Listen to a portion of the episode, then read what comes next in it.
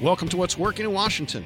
I'm Jonathan Aberman. Today, the roadmap for small business success. Traction is the one indicator for investors. If you have traction of people buying your stuff the way you envision it to be in the long run, that is the number one piece of evidence.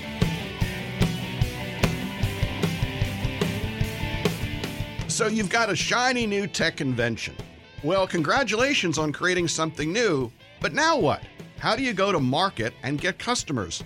This is a problem I see almost universally among the technology entrepreneurs I meet. So I thought today we'd get an expert on go to market strategy in the studio to give everybody some tips on how to take a technology and make it matter to customers. Tony Surik is an expert on building revenue for technology companies, and he spends his days doing that with startups with Data Tribe, a, a tech studio here in town. So let's talk with Tony some about the things he thinks every entrepreneur must know to successfully get to customer growth. First of all, Tony, thanks for joining us. Well, thank you for having me uh, join. There are a few things more important an entrepreneur than finding customers. How does a go to market strategy differ from the skills necessary for an entrepreneur to build a technology or start a tech company? I think there's uh, similarities, but also big differences. Ultimately, you're, you're trying to answer questions. The big question is what problem are you trying to solve? For people. And I view startups uh, experiences as a series of experiments it, it, not unlike an engineer or scientist going into a lab saying, I really want to try to answer a question. Often those questions are bold, really way out there on the edge of whatever they may be involved with. And so they set up a series of experiments to work their way toward answering that question. So, engineer, same mindset. I mean, I'm an engineer by training. It's, it's the same mindset. Where the di- difference is, instead of the lab, you dealing with people in their work environment and you're trying to figure out what problem am I solving for them to the point where they're willing to give me money. That's the art and the challenge. I think technical people who've built some amazing technology or product but really don't know what to do with it. So and I always I sit there and listen to pitches and at the end I say, well, so what? That's really the thing that I think is that's the hardest conversation I always find I have with entrepreneurs because when you invent something and create a product, it really is like it's your baby, and and you love it, and you want everybody to love it. And as a friend of mine once said, you know, Mike Tyson remarked, everybody's got a plan and they get punched in the face. Right. Right. Well, having a technology is great until you get somebody to want to buy it. And ultimately, the response I will get from many entrepreneurs is, well, okay, where do I start? So, in a world where there's so many things for entrepreneurs to do, how do you coach them? What are the what are the specific, you know, if you hear three things to focus on or four things to focus on, what do you tell them to get off and do? Uh, one of the first things that I encourage them to do is don't have a mindset where you're trying to get revenue. The key thing is you're looking for feedback.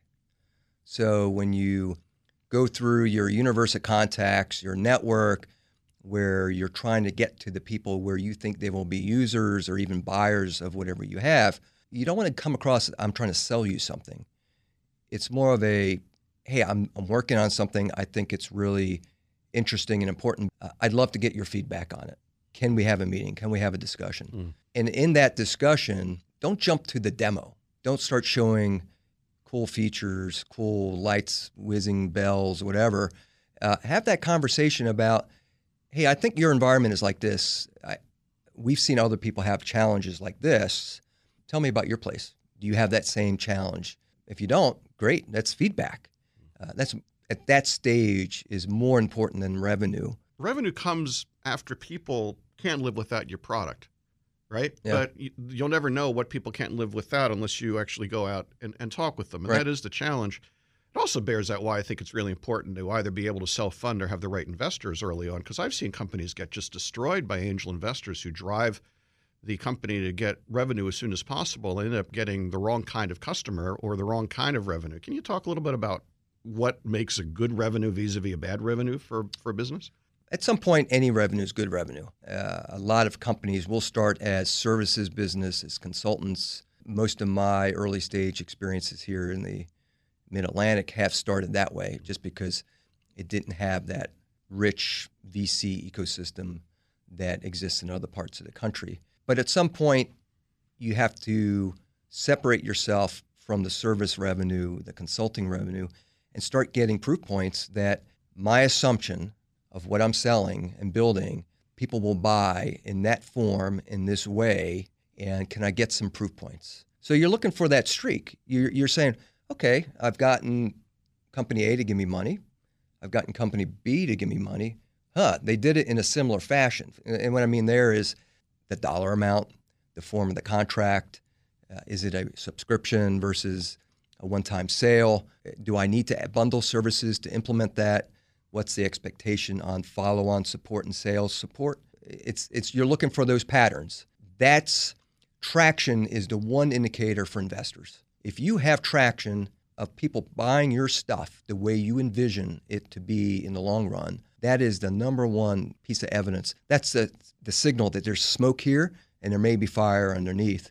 So, to conclude, to go from being in a technology to a product, identify some customers that have common attributes, sell them something that they want in a similar way.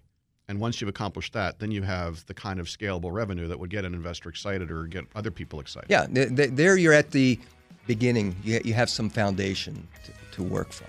A roadmap, particularly for growth, is something that many entrepreneurs need. So, Tony, thanks for coming in and seeing us today. Thank you. Tony Serak from Data Tribe.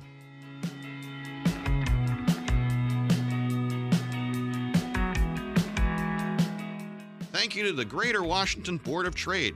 The Greater Washington Board of Trade represents leading businesses, nonprofit organizations, and academic institutions and has helped shape the development of our region for over 130 years. Visit boardoftrade.org to learn how a Board of Trade membership can help your organization succeed in this rapidly changing marketplace. Thanks to Orrick, an international law firm that focuses on technology, energy, and infrastructure finance. Clients worldwide call on it for forward looking commercial advice on transactions, litigation, and compliance. Learn more at orrick.com.